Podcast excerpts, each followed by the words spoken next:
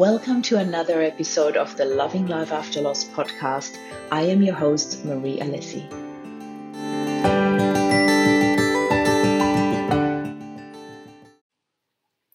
Good morning, lovely people, for yet another meaningful mindset.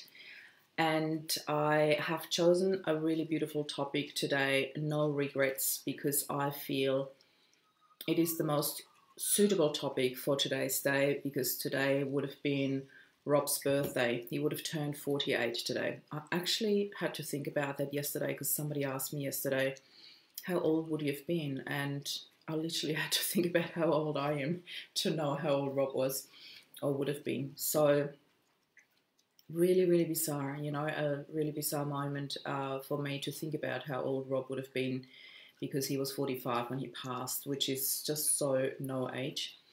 And I know it's not a competition. I understand that there are people out there who've lost husbands way younger than me, and also others that had way more years with their husbands. So, to me, this is not a competition. To me, this is about being in the now and appreciating what I did have with Rob and what we did have was the living a life with no regrets. And I really want to share quite a few things about this today because in my work and also looking through other grief groups, I have come across so much regret that I feel this is really a stopping people from living their full life B, stopping people from healing, and C, keeping them stuck in the past, which means that they cannot create the future they want. And now is all we have. We don't know what the future brings, and in this group, this is the perfect example of not knowing what the future holds. Because honestly, when Rob and I got married, I truly thought that which do would be that couple, you know, that you see on all these, um, what do you call them? The the pensioner health magazines ads. You know, the couple dressed all in white linen, holding hands, walking down the beach, being retired, enjoying their grandkids, and having a laugh, and life's perfect. And I always pictured ourselves being like that. I always pictured ourselves retiring together and having that house at the beach and walking hand in hand and leaving footprints in the sand. And now there's just mine and Lilu's and often my kids. So what we have is now. There's this really beautiful saying, and I'm not really sure whether that was a meme that I once saw or whether it's actually from the Bible. I have no idea where it comes from. I give you my personal free translation of that version, and that is Give me the energy to accept what I can't change. Give me the strength. No, give me the strength to change what I can change and the wisdom to know the difference. And I really love this because it is really up to us to think about what in my life can I actually change. Yet so often we literally waste our energy our precious, precious time in life by staring at the things that we can't change, by going through it over and over in our heads, thinking about what could I have done differently, what could I have said differently, if I had only fill in the blanks, would that have changed our lives? And I understand that in hindsight, it's so much easier, and in particular for me, from an outside position, it's easy to say, you cannot change it anymore. Don't look back. Yet I know that a lot of people are laying awake at night doing exactly that, thinking it through over and over in your head. If I had only done this or that, if I had only said this or that. And I truly know how that feels because I was in that stage when my dad passed. And I'm going to share this with you because I really want you to understand that I'm not just talking theory here. I have lived that. It was my truth. It was my life where I felt these regrets. and this is what I learned from it. So let me share the regrets first so I can share with you what I actually learned from it. Um, my dad got diagnosed with cancer towards the end of 90. It was a really tough time for our family because not only had my dad been diagnosed with cancer, but a month prior to that, my eldest brother lost his second daughter at the age of four and a half months to SIDS. And back then, SIDS was like really something that was so not studied and nobody knew much about it. Nobody knew what caused her death, but I remember when my sister in law walked into her room the next morning, she thought that she had slept through for the first night, yet unfortunately her little body was already cold. And that would have been such a shock to young parents. I cannot even imagine what they would have gone through. Then a month later, my dad got diagnosed with cancer, and this whole turmoil in our family, you know, it took actually two years, two years before my dad passed, and he had been completely healed. He came out of ICU where nobody thought he stood a, uh, stood a chance of survival, and he came out healed he was asked by the hospital to write an article for their uh, medical newspaper, little magazine, whatever they brought out once a month because they said from a medical point of view there was no chance of survival. And he did it. He came out cancer free for a whole year.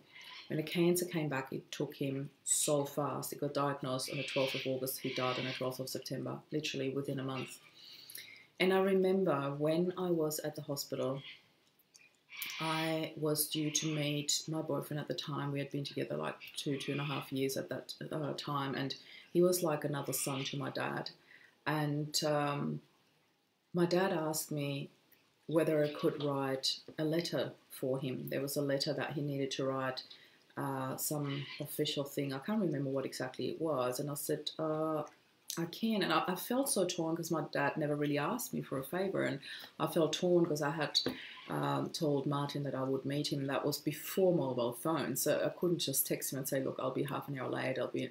And I told him, I said, oh, I was actually due to meet Martin, you know, some somewhere at a public place. There was no no way I could have contacted him. And my dad said to me, don't worry, just go. I will do it tomorrow. And I felt in my heart I was like, oh, I should stay. My dad never asked me, you know. And I was so torn, and I, he said, don't worry, just we'll do it tomorrow. Just go. Don't let him wait. I'm like, okay, you sure? Yes, I'm sure. It was the last time I saw him. So you can only imagine, like, even talking about it now, 23, 24 years later, there's still so much emotion that comes up from that because I still feel I should have stayed and written that letter. And what have I learned from this, from this time of regret?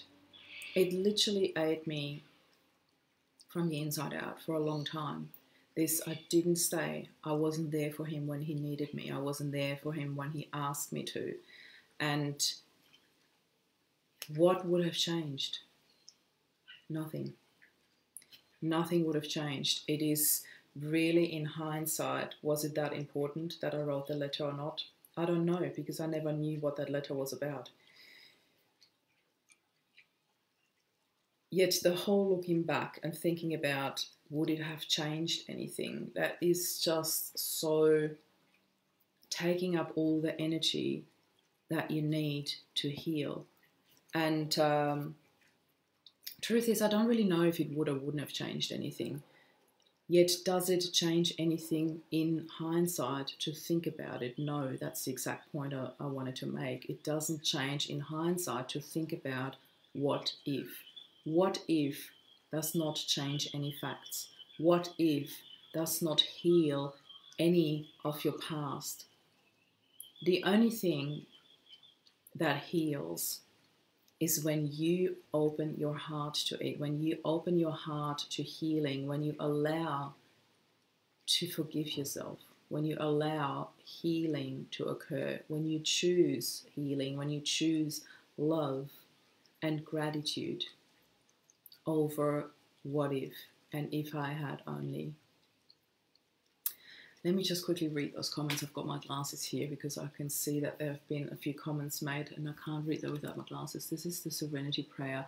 It comes from Winifred Crane, uh, but uh, attributed to Niebuhr in her diary back in 1932, so the original author isn't actually confirmed. Oh, okay.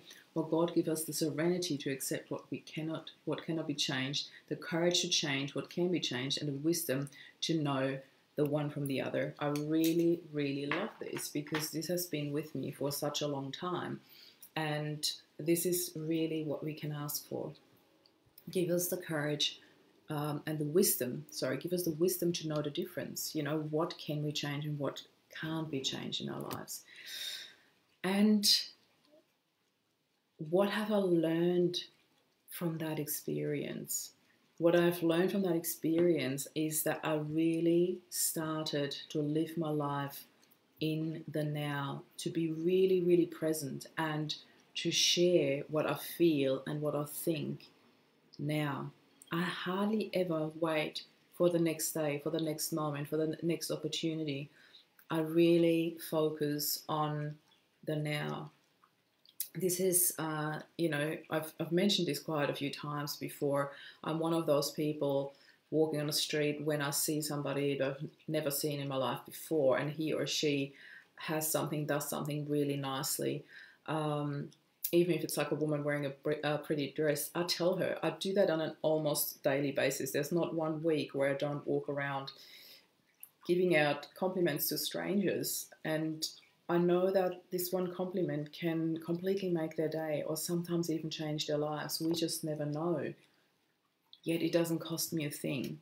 And I love giving out compliments to strangers. I don't do it as much with men because sometimes they could be taken the wrong way. So I don't want to risk that in any way. Let me just read this. There's another comment. Um, everything is always working out perfectly, even if it doesn't look or feel like it. Yes, I, I really love that. I, I really like that. It's like everything works out in the end, and if it's not worked out yet, it's not the end yet. So I just, I just, you know, there's a, a whole lot of memes and sayings, and um, so I want to bring this forward to my relationship with Rob. Rob and I really lived a life with no regrets. Our relationship was a perfect example for that because uh, if you ask anyone in our circle of friends and relatives, we were that couple. We were always that couple, still holding hands and telling each other how much we loved each other every single day. He was never in a fear of missing out, of fearing, oh my God, if one day passes and I don't tell him, what if, you know. There was no fear of that I could miss out. There was just this urge to let him know this constant urge, and I just could not ever say it enough. It never got boring, it never got mundane, it never felt like, oh, it's just one of those I love yous that you just say but don't mean it. Every single I love you came straight from my heart, and I know it was the same for him. And um, one of my most favorite stories I want to share with you today because uh, it was actually our very last conversation that we ever had, which of course neither of us knew that it would be the last conversation. It was the night before he passed. It was the 11th of June 2018. And Rob was in Perth on a business trip and uh, he had flown out two days prior and it was a public holiday which didn't occur to Perth, so he was still working and um, he had just recovered from a really bad cold, so he was still quite run down, had worked the whole day, and with the time difference and five hours flights, he was knackered. And he went out for dinner, and he said he was standing in this restaurant, and they were lining up for a table, and there was this young couple ahead of him, and they started chatting in the line. And when it came to you know them being allocated tables, they insisted that Rob would sit with them. he said, "Babe, I was so tired, but they were so insisting, I couldn't refuse the offer." So he sat with them, and he said, "You know what? The whole night we chatted about love and relationships, and the young gentleman was from Treviso, where Rob's dad is from. That's his hometown in Italy." And a young woman was from Perth in Australia. And I just love that he met somebody from his dad's hometown. You know, it's a, it's a, yeah, I mean, what are the chances?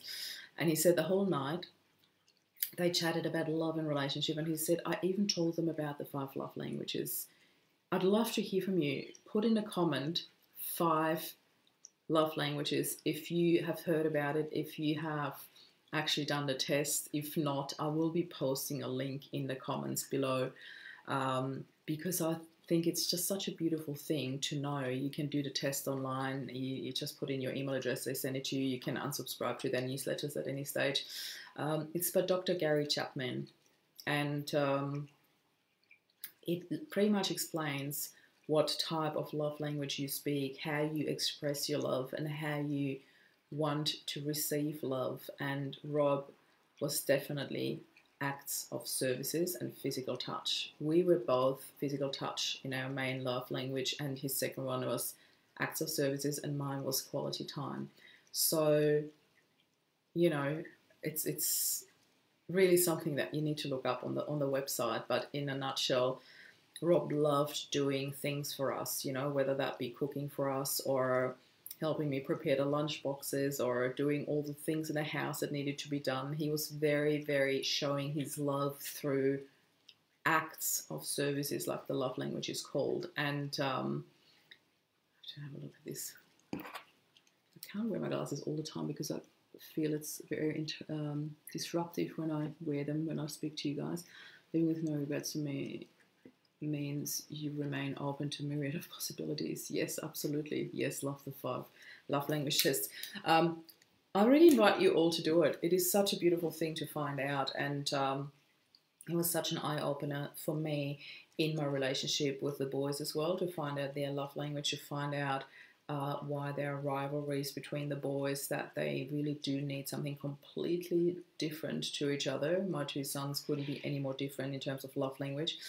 So that explained a lot of jealousy and a lot of their behavior as well. And um, it really is such an eye opener in terms of dynamics within the family. So to come back to the point in terms of you know when when Rob and I um, finished our conversation, he said, you know, I think I left this couple with a lot to think about, and they were so inspired by everything I shared. And I said, I love when you play the coach. You know, he had. Um, he had taken on so many of the things that I've been teaching in, in my coaching practice over the years, and uh, Rob ran around practicing and preaching everything and anything about love and connection. And uh, my whole eulogy was about love and connection because I wanted the people to get away with a message about love and connection and about being in a now and appreciating what you do have right now and celebrating that. We don't do that enough and then afterwards there is the big regret. And even for those, and I really mean that from the bottom of my heart because I have experienced both, even for those who have lost a loved one that was so dear to their heart and their heart is full of regret, it doesn't heal you, it doesn't help you, it does not heal or help the person that has gone. The person that has gone is at absolute peace, I can promise you that and the person that has gone would want you to have the same absolute peace and love in your heart. So, this to me today is an invitation for you to allow that in your heart. What would happen in your life? How can your life change if right now you make the decision to switch to gratitude?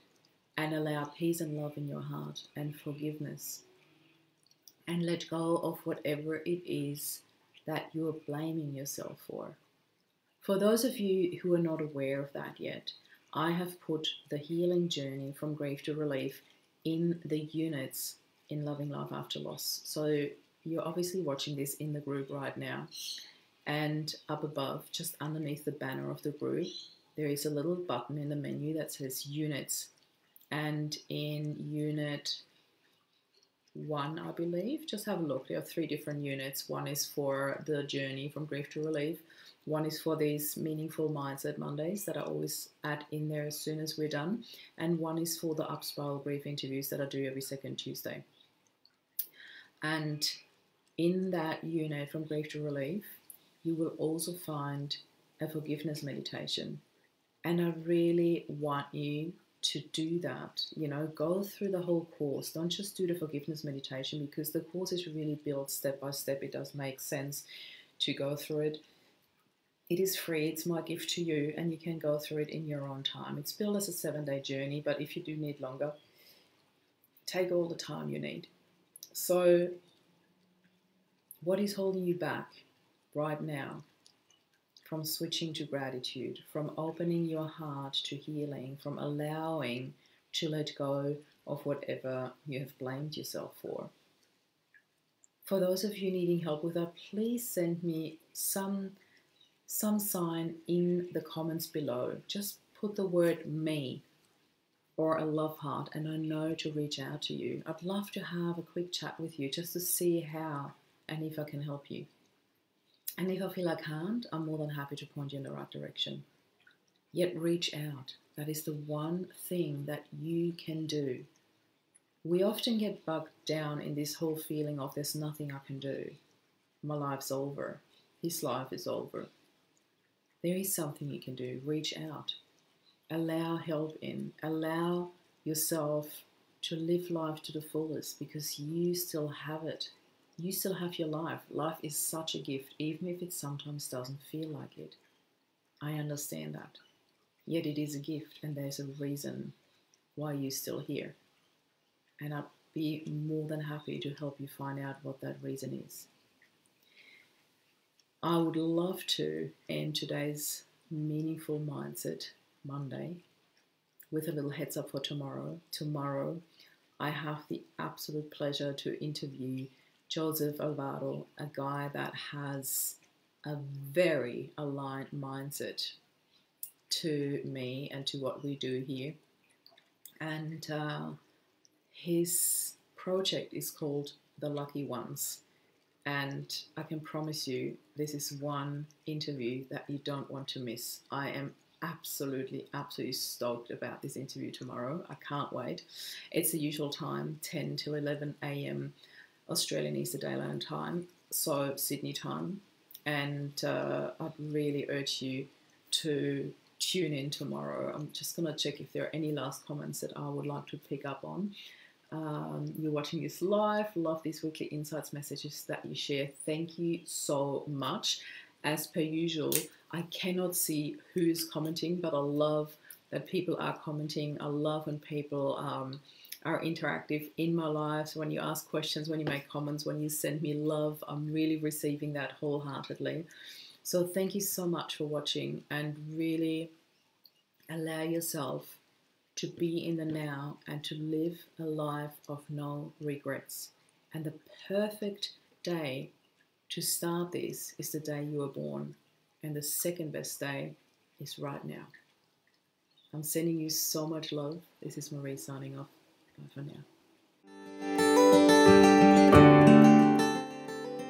Thank you for listening to our podcast. If you enjoyed the show and you would like to find out more about loving life after loss, please visit mariealessi.com. I shall see you next week. Bye.